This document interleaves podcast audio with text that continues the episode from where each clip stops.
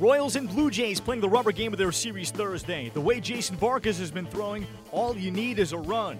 In the top of the third, it will be first and second, two down. Melky Cabrera at the plate facing Jay Happ. Swinging a line drive towards the gap Capital left center field. That's down for a base hit. Gordon turns the corner at third. He'll come home and score. Over to third base, Lopes Lorenzo Cain on the RBI single by Melky Cabrera. This game has its first score, and it's 1 0 Kansas City. Swing and a miss. He struck him out. So Escobar goes down for a second time, and here comes the aforementioned Gordon. Gordon takes strike three called. He's gone two away. Happ with a couple of strikeouts. One two pitch. Swing and a miss. Jay Happ just struck out the side. So give him five and give him four in a row. Here's the one two pitch. Strike three call. Found the inside corner at 87. Hernandez caught licking. The Vargas one two pitch. Swing and a miss. Strike three. So the inning is over. The Blue Jays have been blanked on two hits. Six and a third worth of work tonight for Jason Vargas. That's his best start. Pitch on the way. Popped up at third base. Mike Moustakas comes in. He's right on the line. Taps the glove, makes the catch in foul territory.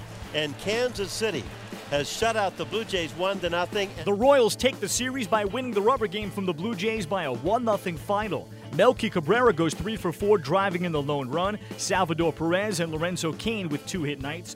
Vargas has the most wins by a Royal since Paul Byrd in 2002. He's won his last three starts, pitching to a 2.20 ERA. On Thursday in Toronto, he goes six and a third, giving up just two hits, no runs, walking three, and striking out seven. The Blue Jays are held to two hits and don't get a base runner to second base as they're shut out Thursday at Rogers Centre 1 0 by the Royals. After the game, here's Blue Jays manager John Gibbons.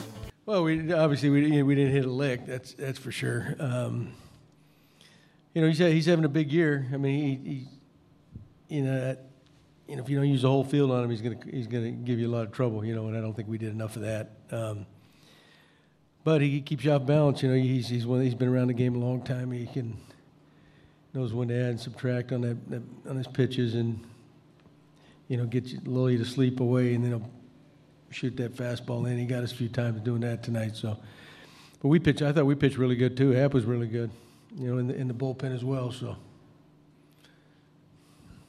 Is there a feeling in the dugout within the team that uh, you want Jose to have one more moment? It, it, was a possibility tonight. There's a feeling the crowd was willing something to happen. Obviously didn't, but is it getting to that? Yeah, point? I mean, I, I, think you know all his teammates want him to you know go out with a bang. There's no doubt about that. Uh, they've seen him.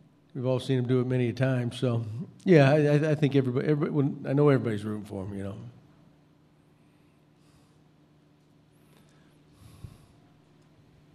Early in the season, Happ obviously missed some time, but when you watch him game to game, inning to inning this year, how close has he come to replicating last year's success? Well, I think he's throwing the ball, you know, just like he did last year, really. You know, there, there's a stretch where he maybe missing his two seamer a little bit, which was a big, big pitch for him. But you know, I think he's starting to get the feel of that a little bit more. But other, other than that, he's really the same guy. You know, and he had, you know, he had to get built up, built up once he came back. But since then, you know, I mean, he's he's I mean, he's having a nice season. Friday, the Royals go to Chicago to start a series with the White Sox. Toronto stays home. They face the Yankees in the final home series of the season.